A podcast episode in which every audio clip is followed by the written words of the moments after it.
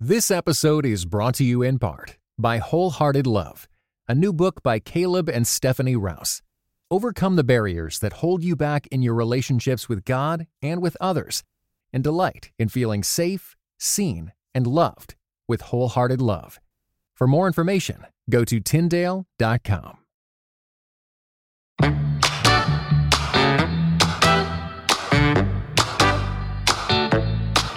Well, hey, friends, welcome back to the Worth Your Time podcast. I'm your host, Erica, and I'm so glad you're here today. As always, if you're a first time guest, special welcome to you. My guest today is Rina Shah. Rina is one of those people who you immediately feel like you're friends with the moment that you meet. We just kind of hit it off, started talking like old friends, and that's how it's been every single time we've chatted, including today. She's an incredible leader paving the way for women in politics and entrepreneurship. She runs her own consulting business and can be seen on places like MSNBC, Fox, and more. Rina is passionate about getting more women involved in politics through the Women's Public Leadership Network and specifically about helping to diversify the Republican Party, a place she hasn't felt exactly 100% comfortable with in the past couple of years. We get into that a little bit. Last but not least, she's a mom to two very little people and has found ways to make that mom hustle work for her. I love talking with her today and could have done so for much longer. Enjoy my conversation with Rina Shah. Well, hey, Rina, thank you so much for joining me on this episode of the podcast. I'm so excited, Erica. I've been wanting to talk to you for a long time. I know, like ever since we met, I don't know, last year at some point, I was like, I've, you know, I think she's a good person to have on the list because you're such a fun person to talk to. You have such a great, um, you know, wealth of experience with your professional life, but also you're a mom and you just seem kind of like a fun loving person. So I was like, I've got to get her on here. Thank you for those really kind words. Of course. Um, well, speaking of your resume, you do have one that a lot of people would kill for. I was reading it just yesterday and I was like, man, this girl has done a lot of stuff. But before we dig into some of those amazing kind of career credentials, I would love to hear about your background, where you grew up, what your family was like, and um, and then we'll dig into some of the some of the other stuff. Yeah, sure. I mean, I think what I sent you um, regarding, you know, just really what I'm about nowadays, what I've got, my, what I'm involved in, what I've got my hands in. Um, it's really, you know, all this is fun for me. I think work should be fun. I took on that mentality a number of years ago. And I think that was much to my parents' chagrin because I was always a bit of a wild child. And I grew up in Southern West Virginia and my parents are both from uh, different countries. And my dad was born and raised in Uganda, even though ancestrally we are from India. Uh, his family, they were immigrants there in the 1800s. And so that was a really unique story. And then my mom was from India and immigrated to the US in 1980 after meeting my dad. Uh, but my dad had been here in the US since 72. He was a general surgeon, and unfortunately, I just lost my dad last year, mm. um, which was tough. I think a lot of women, you know, when you lose a parent, you start to feel like, wow, you know, what what is my role in the world? And and for me, now that I am a parent, it's particularly different.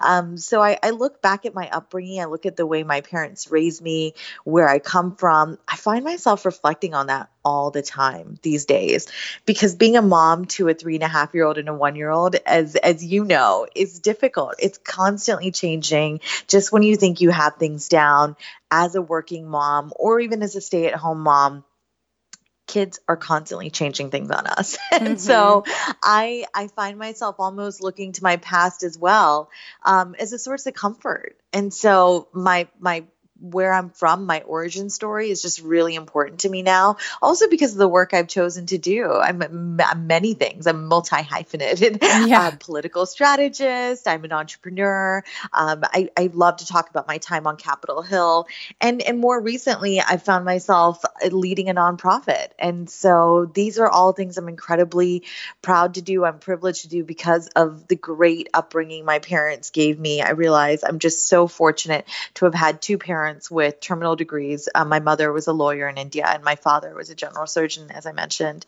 And um, they both just worked incredibly, incredibly hard every day. They made it seem like, you know, life was to be enjoyed, but that everything we had was a blessing from God and also because of their own hard work. And I I really carry that with me today. I take it so much to heart and I'm hoping to pass these things on to my kids with my husband. Well, it sounds like you did have a really close relationship with your dad and you know, you mentioned learning something or, you know, just really getting a new kind of perspective when he passed away. What what yeah. are some of the things maybe that you incorporated as a parent or that you really picked up when that happened? You know my my work in politics now is entirely attributed to my dad and i don't want to discount my mom's role in my life. She was incredible but in a very different way. Um, and i think that's the beauty of relationships right? Is that as parents you kind of choose to do things with your children. You're i think now in our modern marriages we're we're very much sometimes seeking to be in unison with one another. But my parents were just very different people. They weren't um, they didn't have an arranged marriage but they had a very interesting uh, marriage in that my dad was already in the us when he was a young young boy growing up in Uganda, he read so many of the classics. He read Dostoevsky. I remember he introduced me to Dostoevsky, and he used to talk to me about America because as a boy, when he was growing up, America was this concept. It wasn't this this nation or this land so much as it was this beautiful concept where people of various backgrounds came together and blended very perfectly in a very free and open and just society. And so, um, Dad very much loved America, and, and when he came over in 72 to do his surgical residency at Duke University, um, he he had nobody here in the US except for his sister and her and her husband. And he came over after our family lost everything in Uganda due to a dictator. Hmm named Idi Amin. And so the rest of dad's family, he had seven sisters and many cousins and uncles because he was raised in a joint family in Uganda. They were all political refugees to the UK. And so when he was in North Carolina, every dollar mattered because I think he had something like 80 bucks in his bank account. And he just knew he had to, he had a certain responsibility. But along with this idea and this beautiful love for country, um, he knew that he could be a good citizen by being civil civically involved. And I think he really took that to heart and did things in many ways that um, I just think left a lasting impression with me um, over and over and over through every chapter of my life. He was showing me what it was like to be civically involved and to you know give back to your country to give back to your community to love your country and community and so that's what i'm really trying to pass on to my kids and and mom did it similarly too um, but she was just different her her idea and concept of America was very different. She actually never saw herself leaving India. And she and my dad sort of met and married in seven days when he would happen to be back in India visiting some family. And so um, they were introduced and suggested that they might work out, and they did. And so they met and married in seven days, like I said, and, and the rest was sort of history. But that that really beautiful story is something I'm I'm hoping we can keep alive in future generations. Is is that you know life can be something that is um, um, without stress, even though you're you're going to a new land, you're going to a new uh, sort of entirely different society.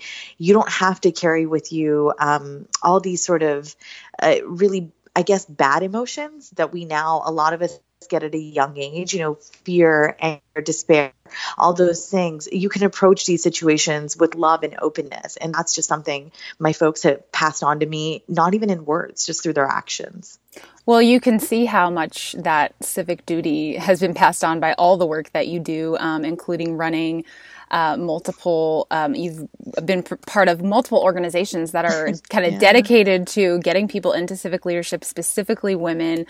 Um, you know, I would love to talk with you about that. Now, tell me a little bit about your organization and then um, why you're so big on women specifically becoming political leaders. Yeah and i you know i know i just told you a lot about my family but it really goes back to that. I mentioned my dad was the only son among seven sisters. So i think it started there you know yeah. really just believing that women were equal there was no difference between men and women because that's how my aunts were raised with my dad. And my dad just sort of really i don't know he just hammered it home at every point in his life that there was no difference between me and my brother and that anything i wanted i could get. And my mother did the same. She be, to become a lawyer in india in the 70s was no joke. And um, and i think she did it with this mentality that anything could be hers if she did the work. And when i see sort of the levels of women's political engagement I, it's it's hard to reconcile kind of like the the mentality I grew up with with how I operate now because there's always an excuse. Every time somebody says, "Rina, why don't you run?" I'm like, "Well, I've got two kids now. I've got a career. I I love the I love making money. I know that sounds really crazy, but um you know, when you get to a certain age, I met my husband when I was 29. I've been used to making money on my own for a very long time. And to give that up um, was just hard for me, and, and I knew that entering pu- the the public sphere comes with tremendous costs and trade offs, and and those are things we we choose to do every day as women. Um, but I also believe that our country is not well served by the levels of of women that we have at all levels, whether it's at the local, state, or federal. So we could be better served if we had more voices, more diverse voices, and those are particularly women's women who are childless by choice women who've struggled with you know conceiving and and the women who are mothers today i mean we are all women the pillar of society and i think um I just, I really, really believe we need to be in more elected office and more political appointments, despite all that we have, especially as conservative women um, at home. And so I, I'm just really dedicated to that. And Women's Public Leadership Network is my organization that I started with two other women, Cameron Kilberg and Larissa Martinez. We came together at the end of 2017. And at, at that time, the two of them were acquaintances of mine. And I just said, listen, ladies, I know where the both of you are on the political spectrum, but I have this feeling that the current occupant of the Oval Office is somebody that can divide us because he's got such a problem with women, in my opinion. Mm-hmm. And I really feared that more women who are Republicans would start to want to disassociate with him. And I thought that would mean that, that they would either, you know, choose to click independent instead of Republican or just choose to participate politically less. Mm-hmm. And that to me was the bigger problem because I think our society civic engagement is so important from everyone from all stripes. So what we're we're looking to do women's public leadership network now we are in our second year we are really looking to be that one stop shop that one resource. It's educational and training um, for independently minded women who want to run or want to be in political appointments or just simply engage further in our nation's political process.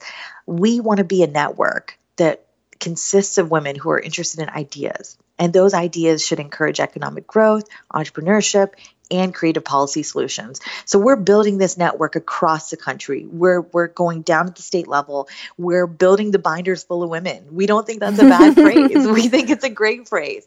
And we're essentially reclaiming those binders. We're putting those in our hands so that they're out of the hands of traditionally older male gatekeepers. And I think um, we are going to be building this network to combat this problem and and and we're we're going to get there we're new yes i understand that you know when when it's a new effort you can't have these sort of lofty ambitions but we're doing things that we think are going to move the needle by partnering with other organizations that are like-minded we've already put ourselves um, kind of on a national stage by joining this coalition called Reflect Us.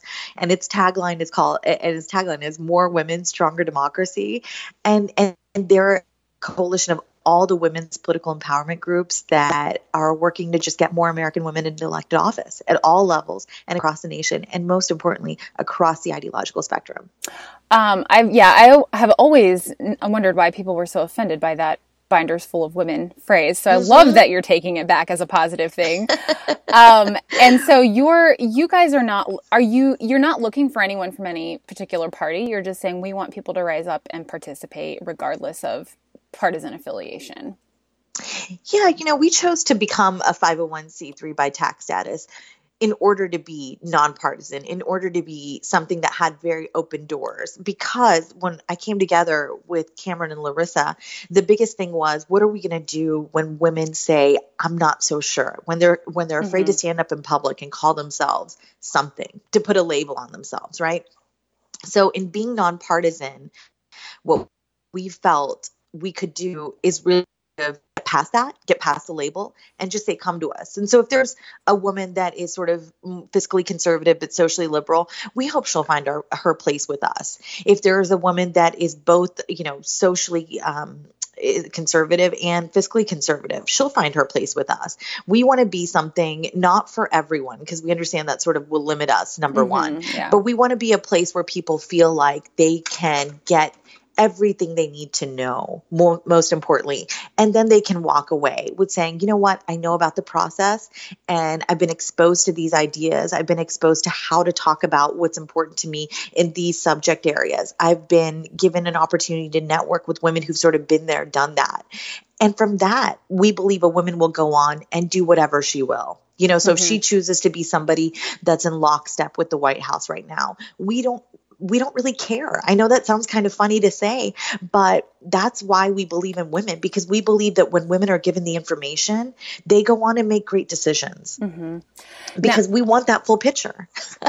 now, I know, and we'll get into this a little more, but you know, anyone that knows you knows that you're not a fan of the president, and correct. Um, you've been, been outspoken, outspoken on that on MSNBC and a variety of other places, and you actually worked for the independent candidate in 2016, Evan McMullin.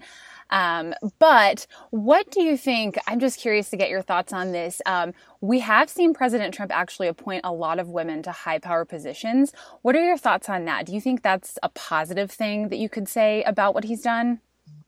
Oh yeah, absolutely. And I think we should applaud the president when he's doing something right.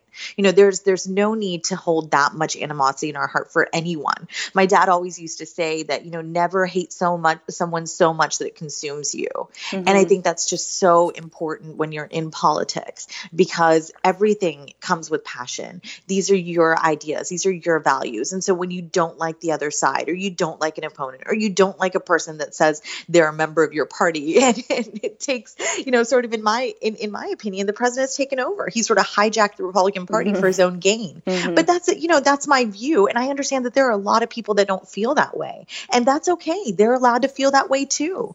But what he's done with women in putting them in positions of power, whether they be in his cabinet or in other roles across agencies, I think that's a good thing. We can celebrate that. We can celebrate when this administration gets it right. And we can really, really speak out when they don't get it right. And we mm-hmm. feel they're doing something wrong. And that's the beauty of America. I think we have to keep it that simple. Because yeah. if we get in the weeds, you know, it just we find ways to to fight. Yeah, yeah, I totally agree, and I, you know, I've been happy with seeing that move. Um, but that also leads me to the question of, um, you obviously are aware of this, but that there aren't a lot of Republican women that were elected in the last election. It was it was a lot of women, but it was a lot of Democrat women.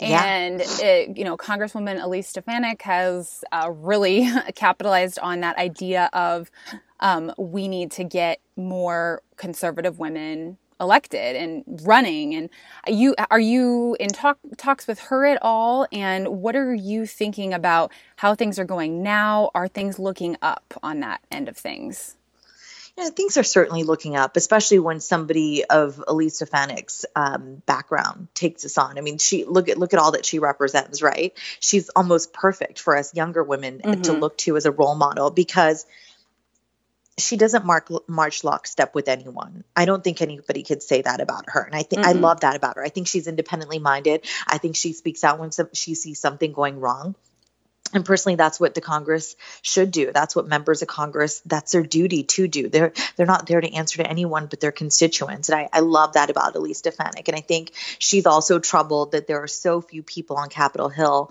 coming with the the republican tag that look like her that sound like her that that feel like her.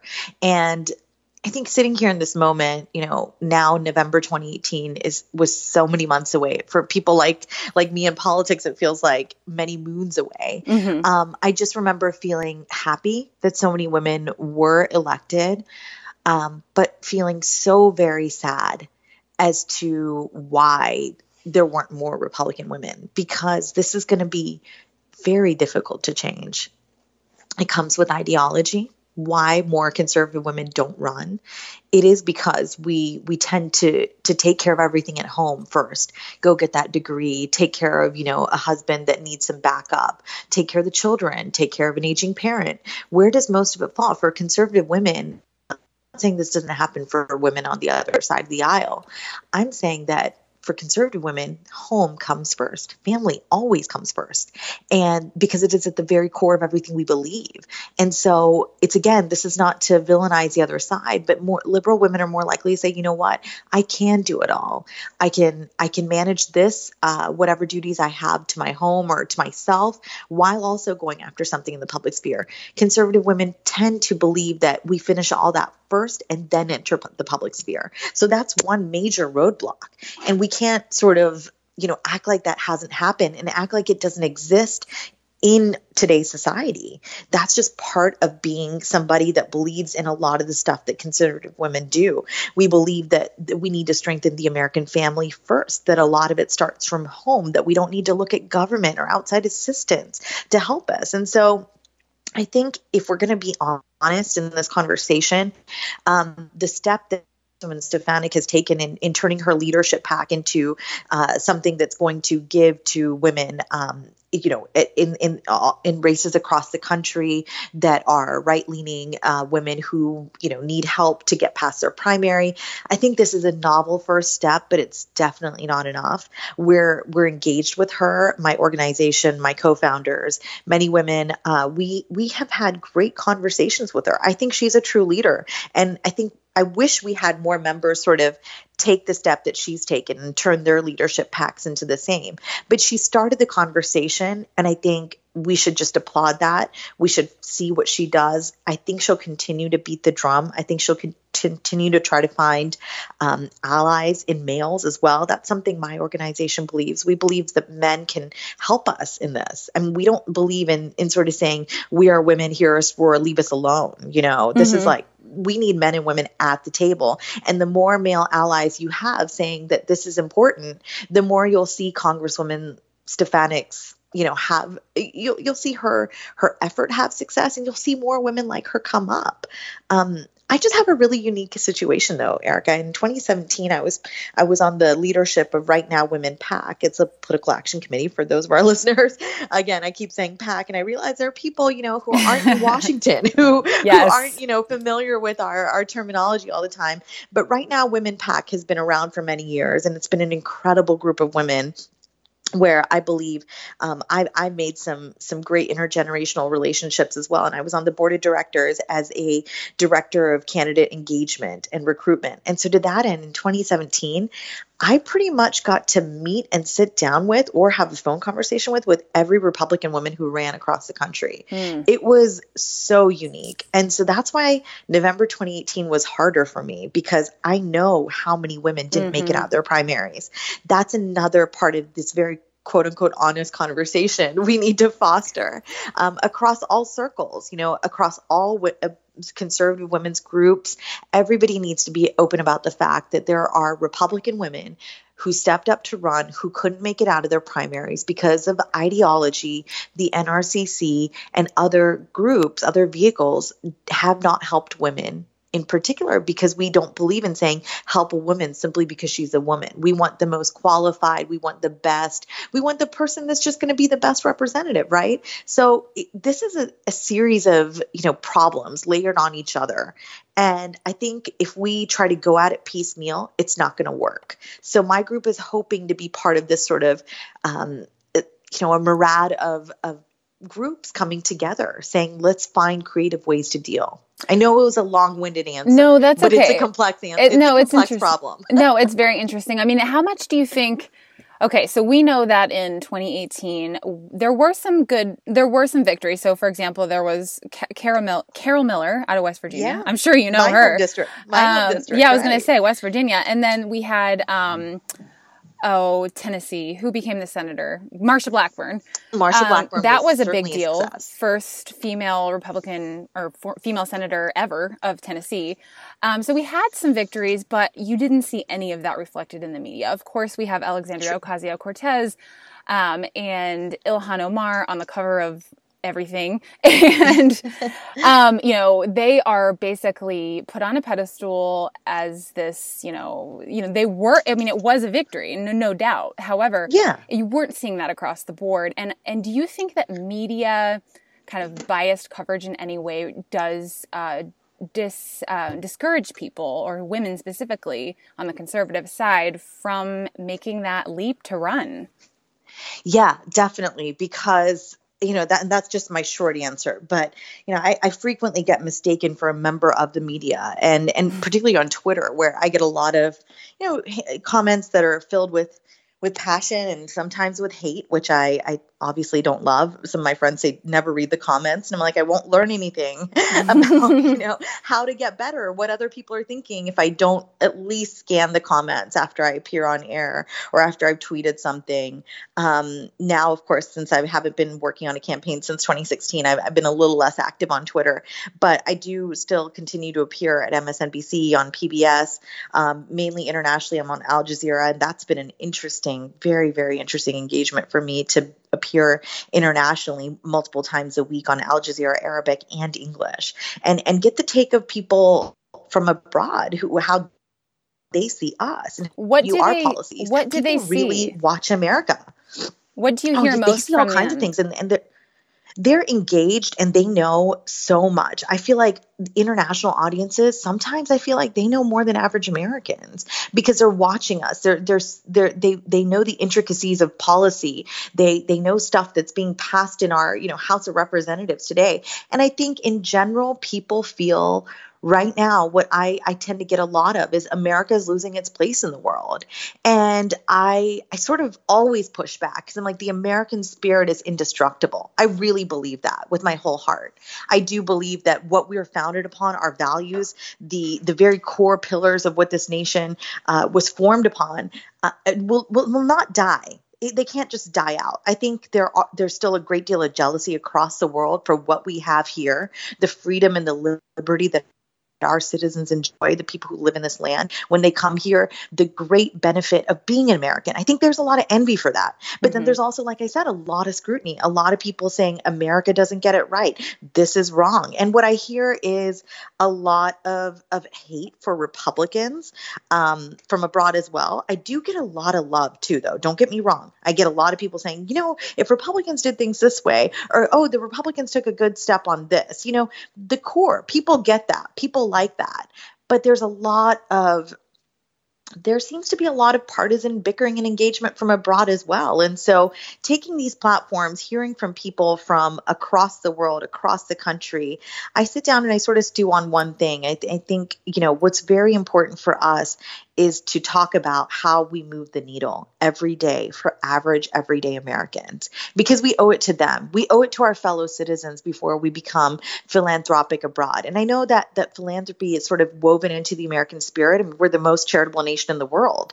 But there are people here suffering every day. And I don't think government is always the solution, but I do think there are ways that we can talk about crafting more solutions that really bring together public and private groups. Mm-hmm.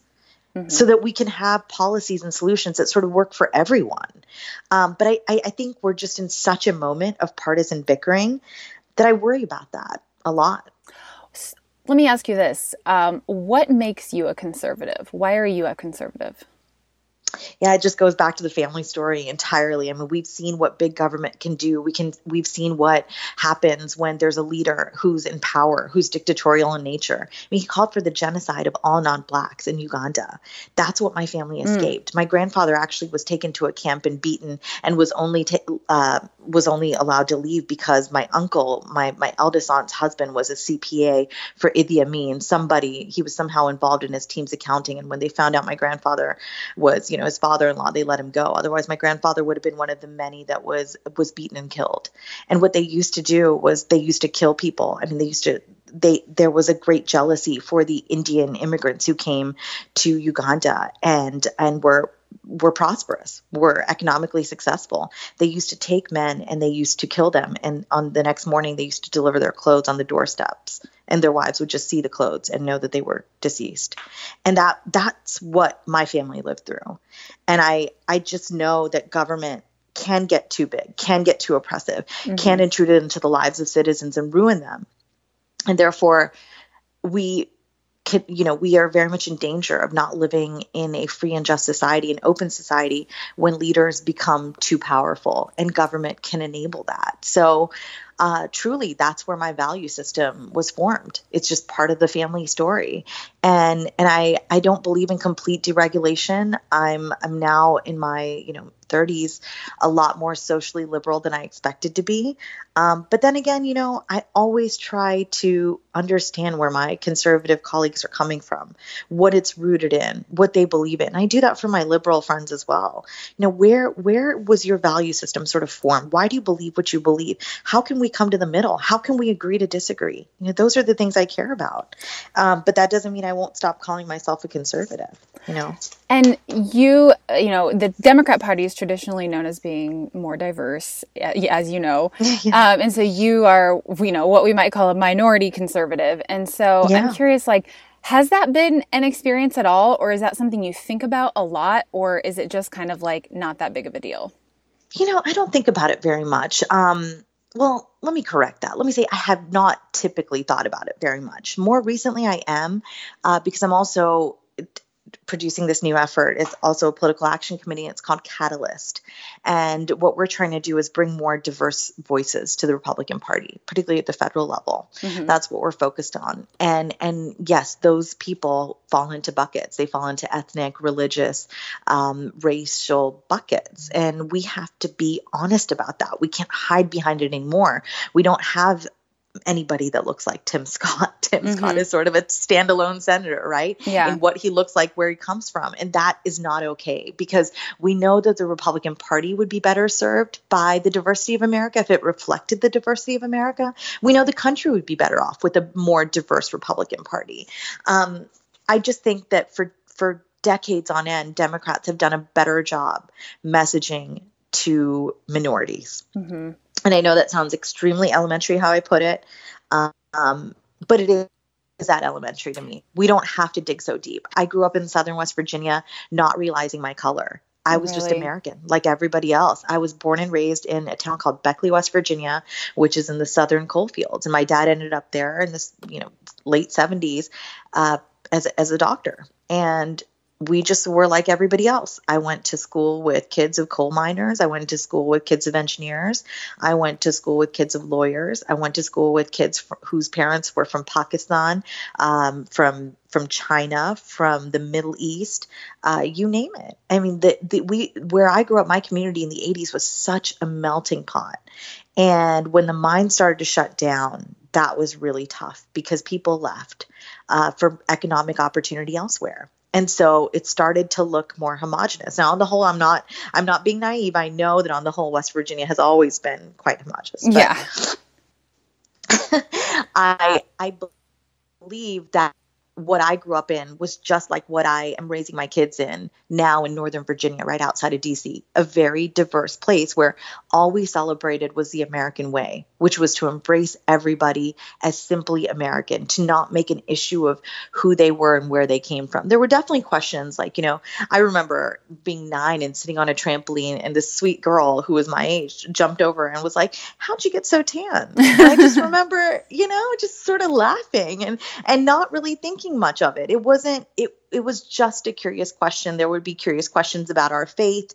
I was raised as a Jain, and Jainism is very much uh, a smaller religion of the world. It's similar to Buddhism, I always say, originated from South Asia. Mm-hmm. And our core philosophy is to live and let live and and we believe in a superior being we believe in god and so i believe that all people whether they believe in god um, or believe, you know, they, they may not believe in God. We're all, you know, we're all here together. We're all equal. We're all created wonderfully on this earth.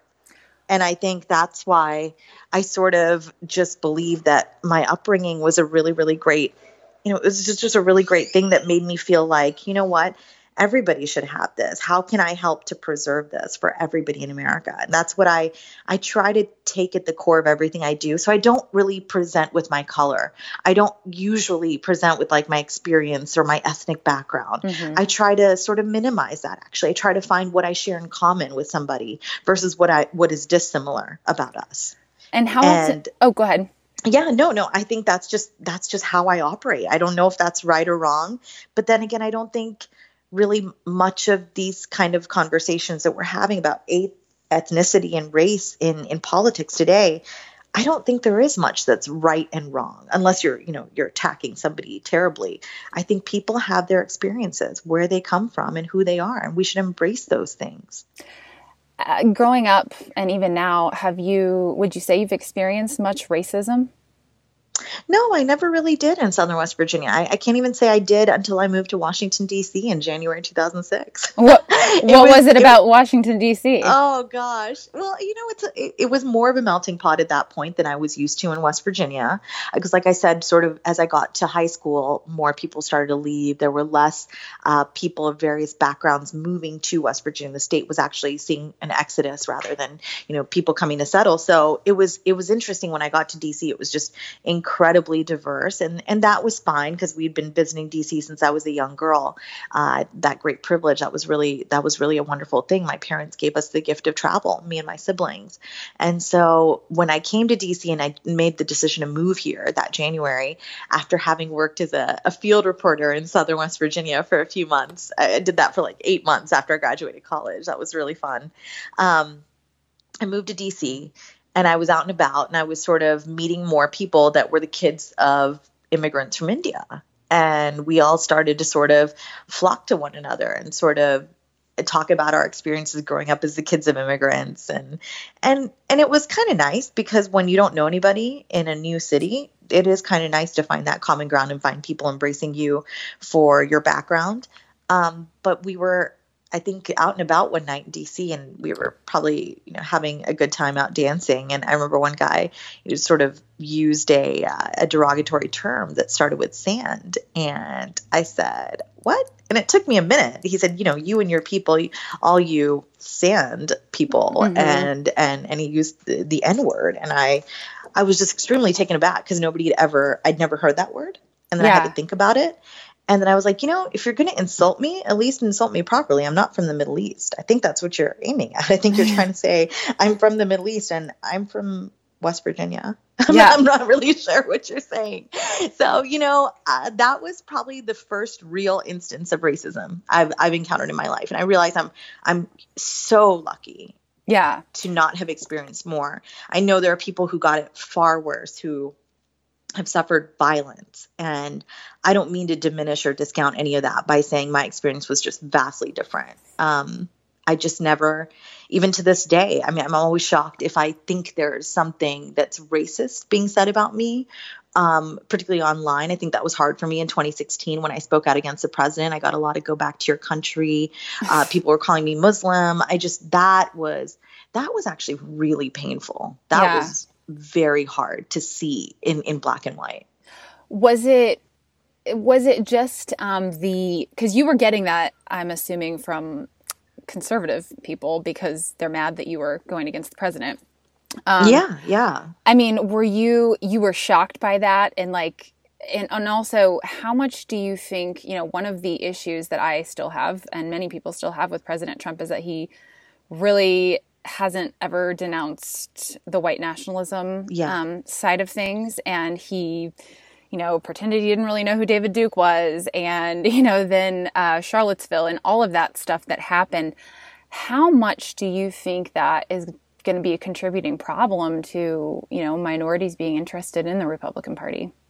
Oh, it's been huge. I think we would be we would be having a completely different conversation if the president had chosen to loudly denounce white nationalism and and the the horrific acts that took place in in Charlottesville and and and have taken place around the country frankly. I mean there there have been smaller incidents. The president should have used his power his leadership that's that leadership to speak out about something that is just morally wrong. And and he should go back to the principles and the values and he should talk about that. He should talk about in america for everyone. And he's never done that. He mm-hmm. wants to speak to this very small group that just loves and supports him. He's he's a man who's obsessed with his image. He's he just so badly wants to be loved. It reminds me of somebody I went to high school with. And I'm like, chill, you yeah. know? Yes. Talk about like, you know, what's really important. And people may love you. People would come to you and give you that adoration that you very much seek and and desire. Um if you would be a real person sometimes and, and that group is so fronts. small i mean that is not a large group of people you know there yeah. are that's a, a, very extreme very small group and yet by refusing to truly denounce them, he's actually given them more platform, more power. Um, you know, yeah. the press has latched onto it, and it's really been a negative image for the party, obviously. And uh, one of those just really frustrating things as someone that's sitting here on the sidelines and for sure wanting the yeah. best for you know the policies that I believe in. Well, I have an interesting thing that happened to me a couple weeks ago. Uh, Sunday before last, I was on Reverend Al Sharpton's show on MSNBC, uh, and he asked me to, you know, sort of comment on the exchange between Biden and Harris. So Kamala Harris talked yeah. about busing, and Joe Biden. In my opinion, I I've watched that clip over and over. I was watching the night of the debate. I didn't think it was a sensational moment. I think she spoke her truth. She spoke about a very authentic experience, something that had happened to her that really hurt hurt, you know? And and I I did mention that I I thought when I was very young that there might have been a family or two that might have not wanted their kids to play with me and my brother uh, because we were different. But it never, you know, something was going on in West Virginia at that time. Everybody was just so nice, you know. you got lucky. That, yeah, you know, and so nobody was ever like, "You're not playing with my kids. Your kids aren't playing with mine because y'all are different." You know, I, I sort of felt it. It was a very, very small thing, but what she described was something very big, right? This this really big experience. Um, and i don't i don't think we should discount that at all. She lived in a different part of the country in a different era in a different time. So i i really appreciated that she shared something so personal because as as somebody who's been a political consultant i think that's the number one thing candidates should do is be authentic and speak their truth. Because when it comes from the heart there's just no replication. But the way the media the mainstream media ran with it they were like kamala has arrived. She is everything. She bested joe biden. And me and my husband who happens to have a similar background as me. We both are sitting there and and I'm always interested in going back and forth with him because we don't always agree. I was like, "Look, do you and, and he's a physician. He's nowhere near politics. But he says to me, he's like, I didn't think it was that big of a moment. Did you? And I'm like, nope just saw him defending himself. Mm-hmm. And I said on Reverend Sharpton's show, I was like, what more do you want an older white male to do? What do you want him to do? He spoke about his record. He spoke about how he has been a champion for civil rights, which a lot of his record reflects that. I mean, why are you coming at somebody that would be an ally? You know, that that shouldn't be attacked like that. I felt like she saw an opportunity and maybe rightfully so because it is a game, politics is a game at the mm-hmm. end of the mm-hmm. day. She used that opportunity. She seized it to sort of uh, pinpoint as to why she might be a better, you know, nominee. But I also felt very badly for him because what more was he to do in that moment? He is his color. He is who he is. You know, he's he's I just found it so hard. And yeah. I think when when you vilify, you know, people who are not people of color just for being I mean white. Yes, this is there's something lost. So I'm not yeah. trying to at all you know, give any kind of cover to a white supremacist or somebody yeah. that is, you know, anything like that. I mean, that is the farthest thing I would do. I've been accused of that on Twitter as well. But, um, you know, I'm trying to say that where do we lose our humanity? Where do we lose our understanding with people? Because we can't change the color of our skin. That is something we just cannot change. So when somebody stands up and does something like Joe Biden has, I think he has really tried to do as much good in his life as possible. Why mm-hmm. are we vilifying him? Yeah. But you know, she had a fair point, you know, and she spoke about something and I liked the exchange. I just didn't think it was as, um, you know, big as the, the mainstream media made it out to be. I thought it was actually rather unfair for yeah. them to say she arrived in that moment, which was a, a, sort of thing that happens to us females quite a bit. Oh yeah, there is well, more sexism than racism in politics. She, she, did have a good night. We'll we'll give her that one. Yeah. Yeah. Um, so I want to ask you a couple more things. I know, like, we could probably talk for hours. I feel All like, um, but but two things. One, um, you are so, somewhat of a serial entrepreneur.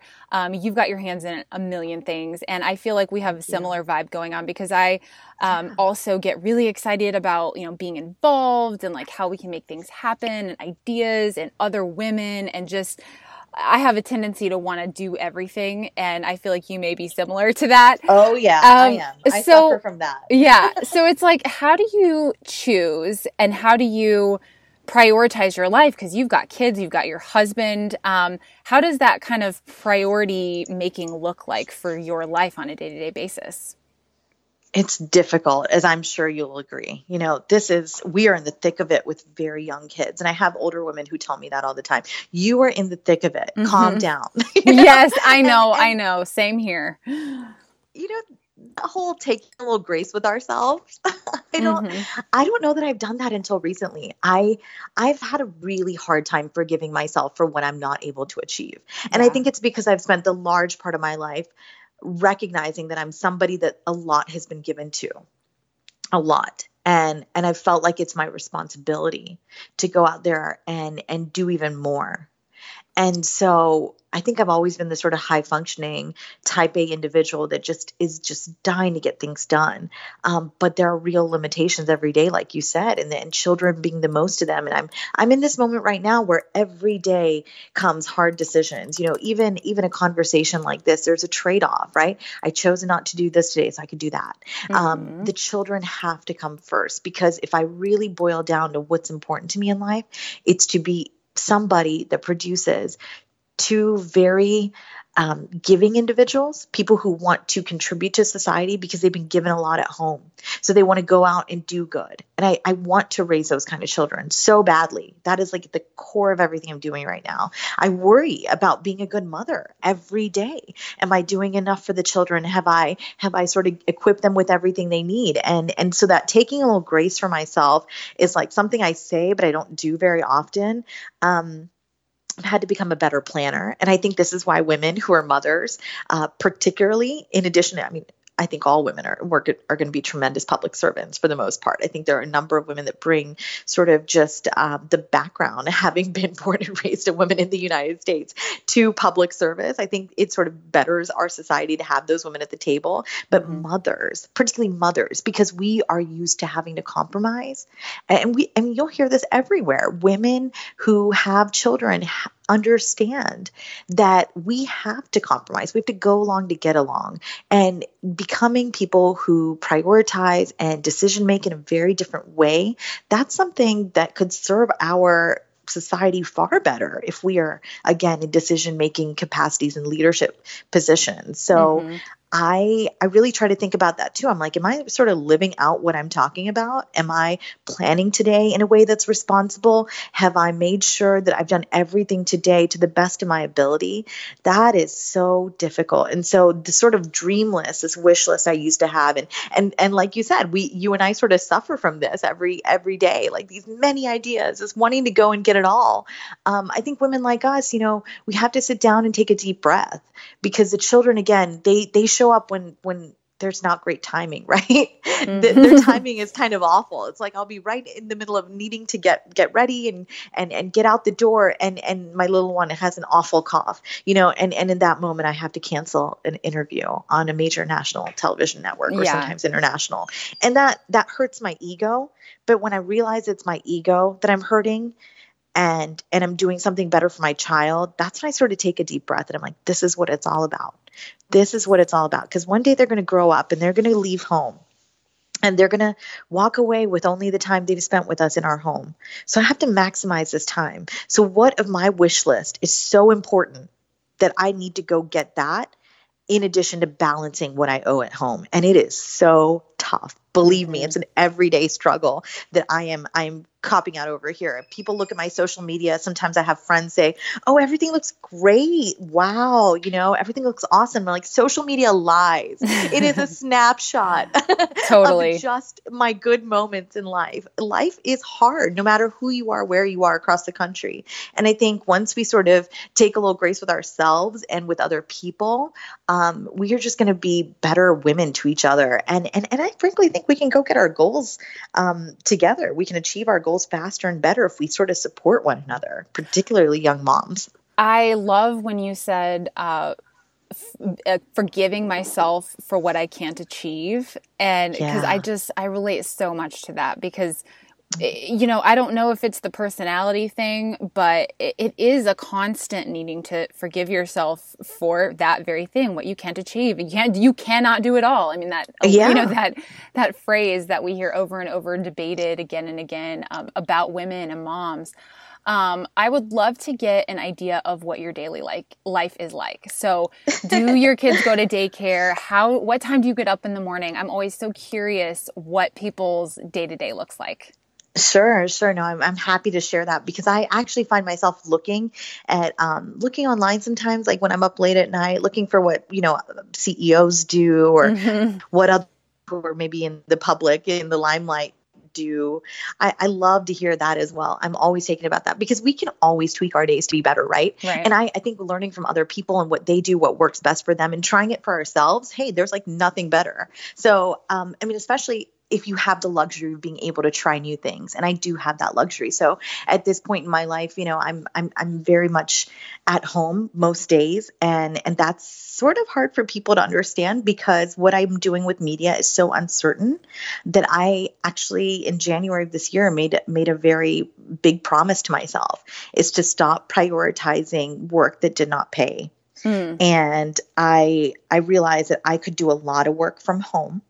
That paid but I would have to really change how I did my day. And so I live about um, 12 miles outside of DC, and I'm fortunate in that I have a rental property in DC that I, I keep and is not being rented right now. So I can take my kids there on the weekends.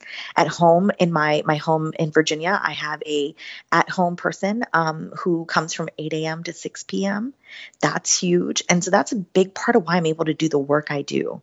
It's because I have somebody at home who is taking care of my one year old. And then my older one, who's three and a half, she was at home until January of this year.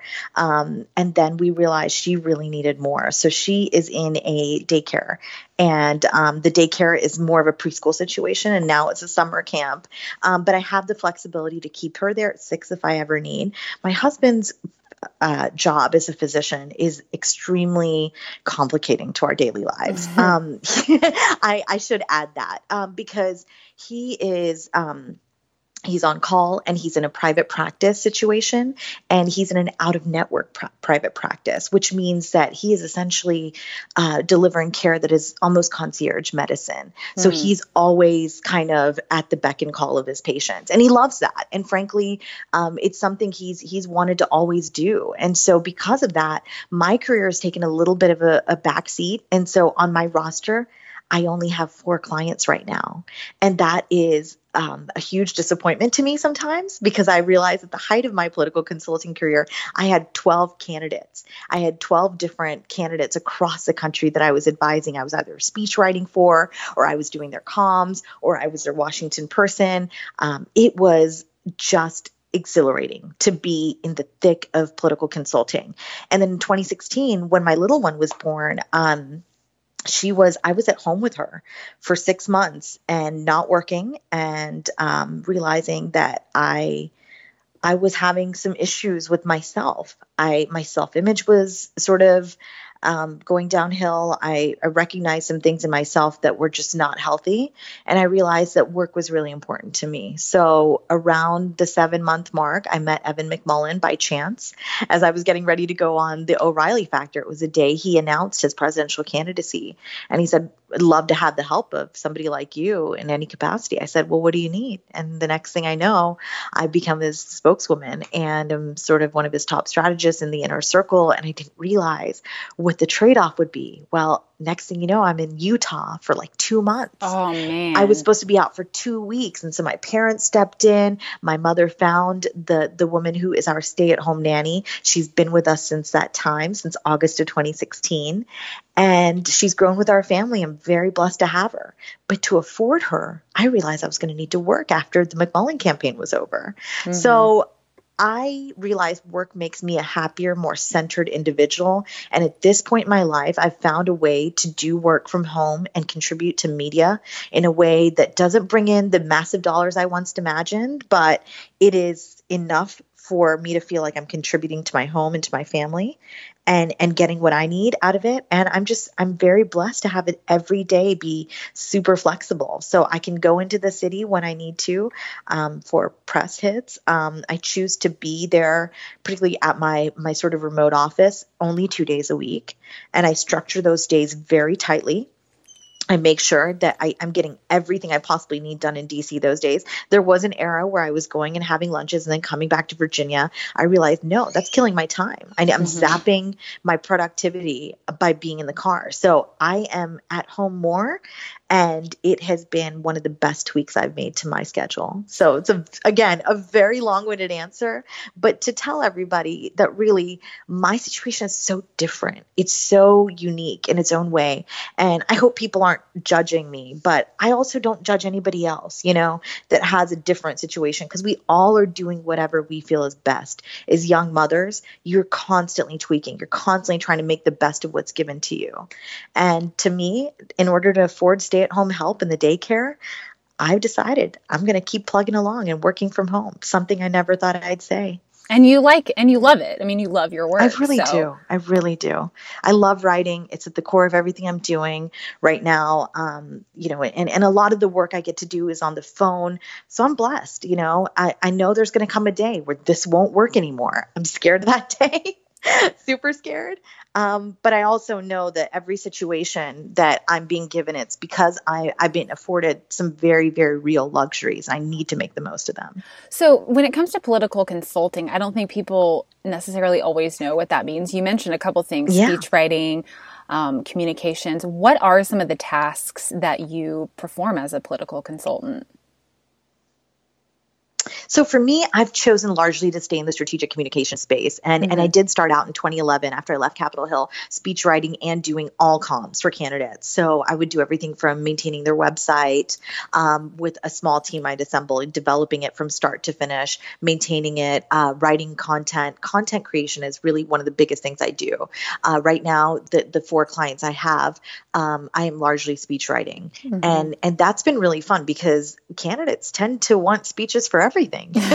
some yeah. of them at least. Um, and I work with a lot of first timers, and and I've I've dropped my rates drastically for some women that I know are sort of have these nascent campaigns that haven't that are, are largely self self funded right now or haven't really brought in the money that they hope to bring in yet, uh, because I believe that we need more women. So a part of how I'm working with these candidates is to say you know what, I'm going to drop my usual rates. Um, but you have a a couple companies in which I'm helping their public affairs effort. So that just means making sure they're getting legislative briefs, stuff that's happening on Capitol Hill, making sure they're staying abreast of what what pertains to their industry, um, putting together talking points for when a principal or a candidate needs to appear on on media. I'm doing all that from behind the scenes. And that strategic communications work is is i thought when i first started this business to be very honest i thought it was very just easy stuff. I thought okay this is low hanging fruit. It's it's not going to cost very much. It won't take much of my time.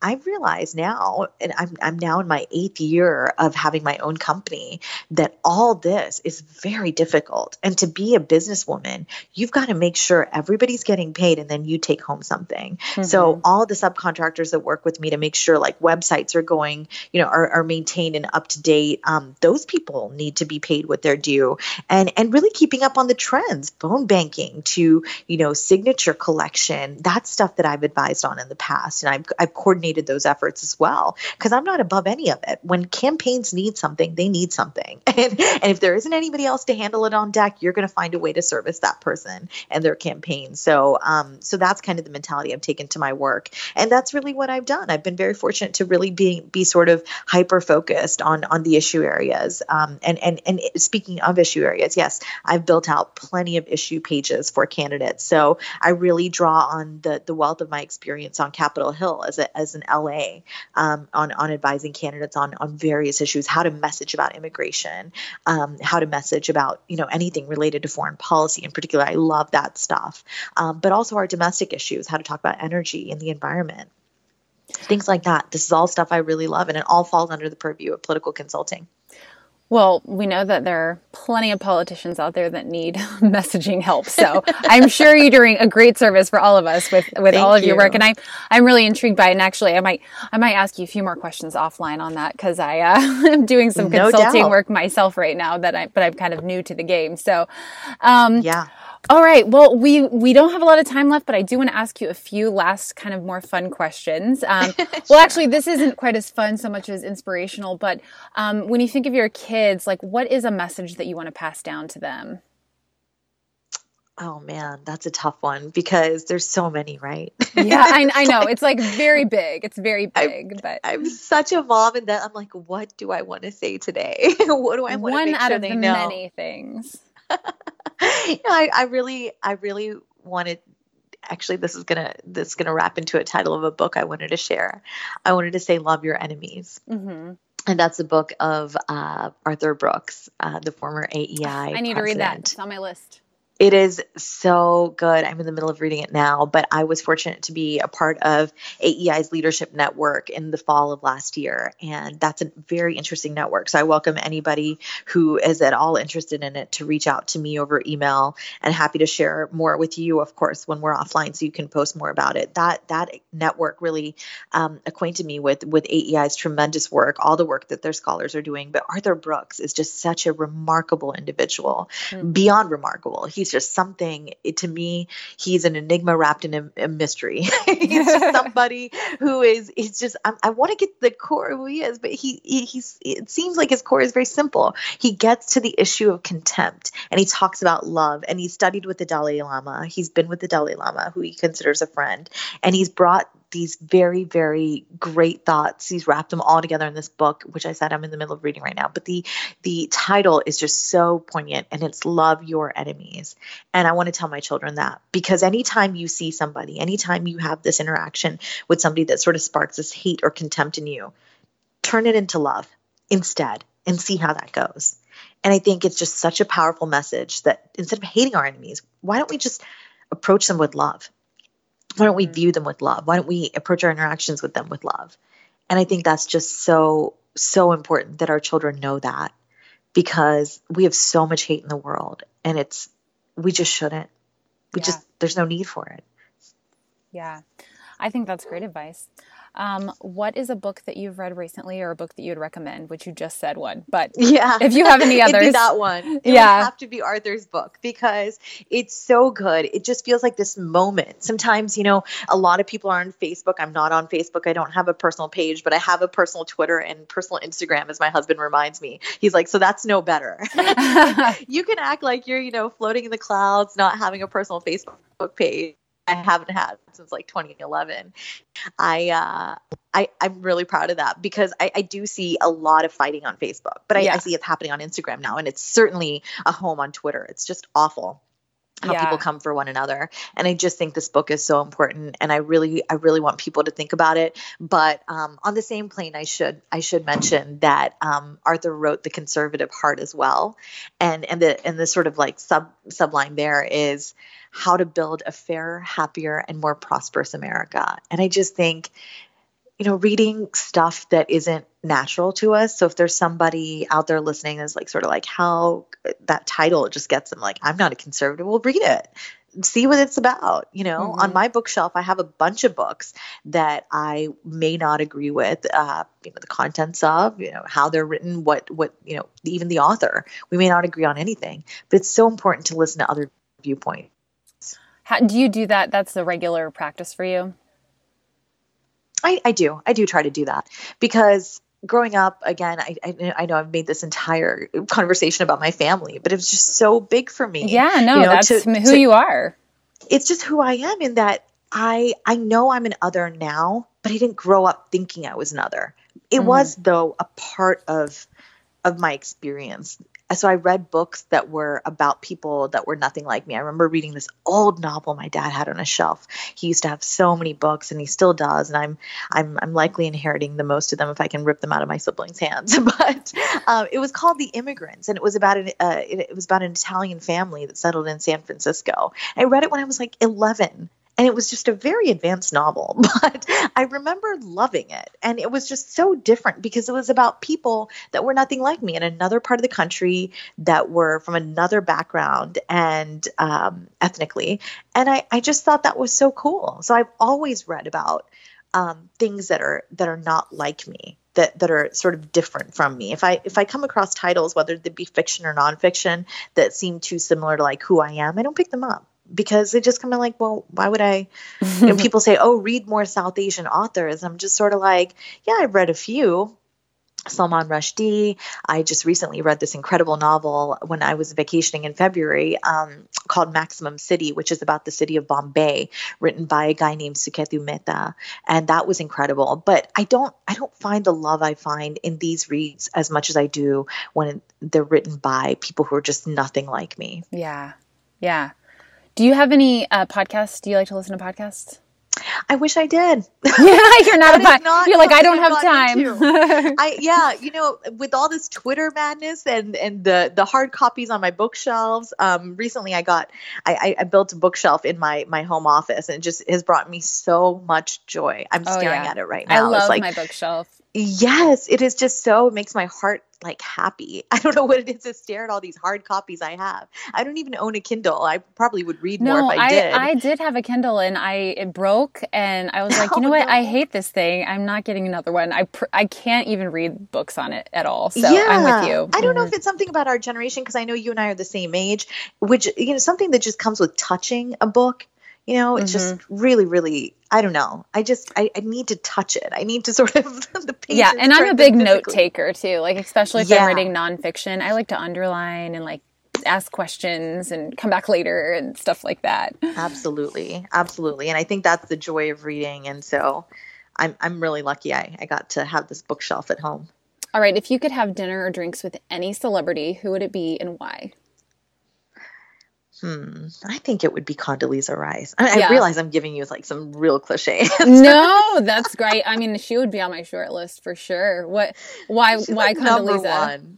Recently, she's number one for me because she did an interview.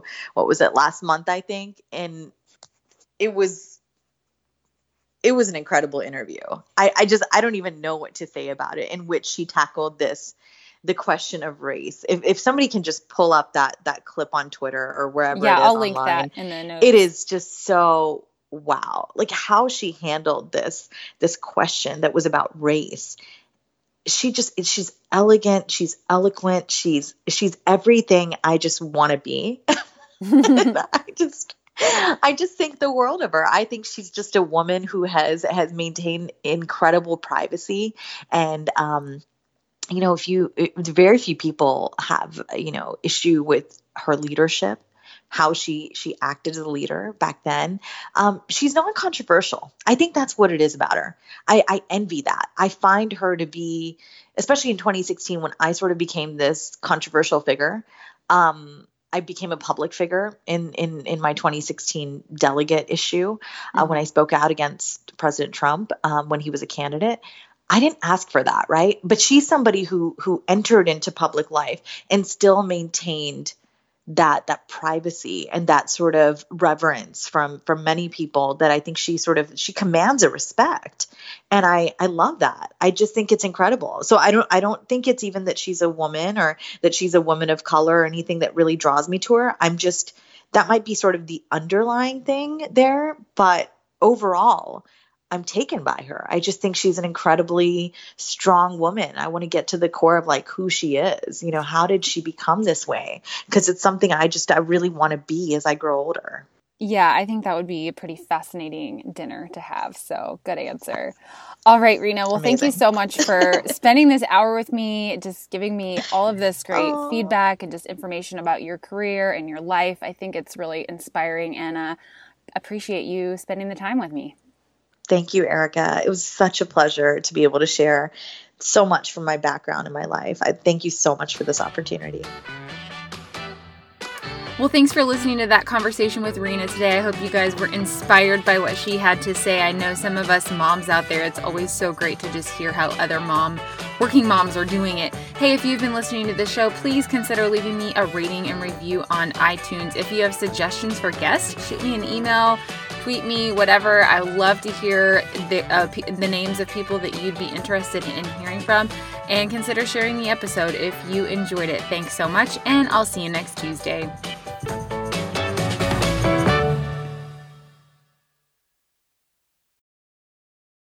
This episode was brought to you in part by the Table Podcast at Dallas Theological Seminary. Listen to rotating hosts discuss issues of God and culture to demonstrate theology's relevance in everyday life. Find it on your podcast app. For videos and more, visit dts.edu/podcast.